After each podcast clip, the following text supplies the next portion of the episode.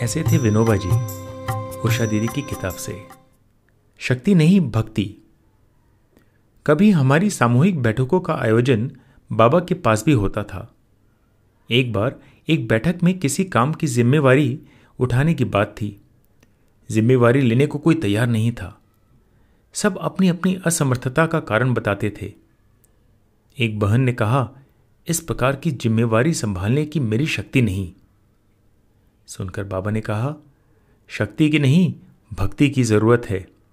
भक्ति होगी तो शक्ति पीछे पीछे आएगी ही। अन्य एक प्रसंग में कहा, हम लोगों को समझना चाहिए कि शक्ति का स्रोत कहाँ है। लोग शक्ति चाहते हैं, भक्ति नहीं। पुण्य फल चाहते हैं, पुण्य नहीं। मुक्ति चाहते हैं, शुद्धि नहीं। यह मानसिक आलस्य का लक्षण है।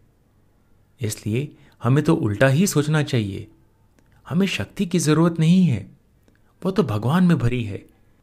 हमें तो अपनी शक्ति से काम करते हुए आकांक्षा रखे बिना सिर्फ़ भक्ति करनी है। जैसे जिम्मेवारी लेने की बात, वैसे कभी ली हुई जिम्मेवारी छोड़ने की इच्छा कोई प्रकट करता था। कहता, बहुत साल जिम्मेवारी संभाली, अब छोड़ना है। बाबा उसे कहते, जिम्मेवारी हवा में नहीं छोड़ी जाती। खलीफा यानी उत्तराधिकारी तैयार करके छोड़ो।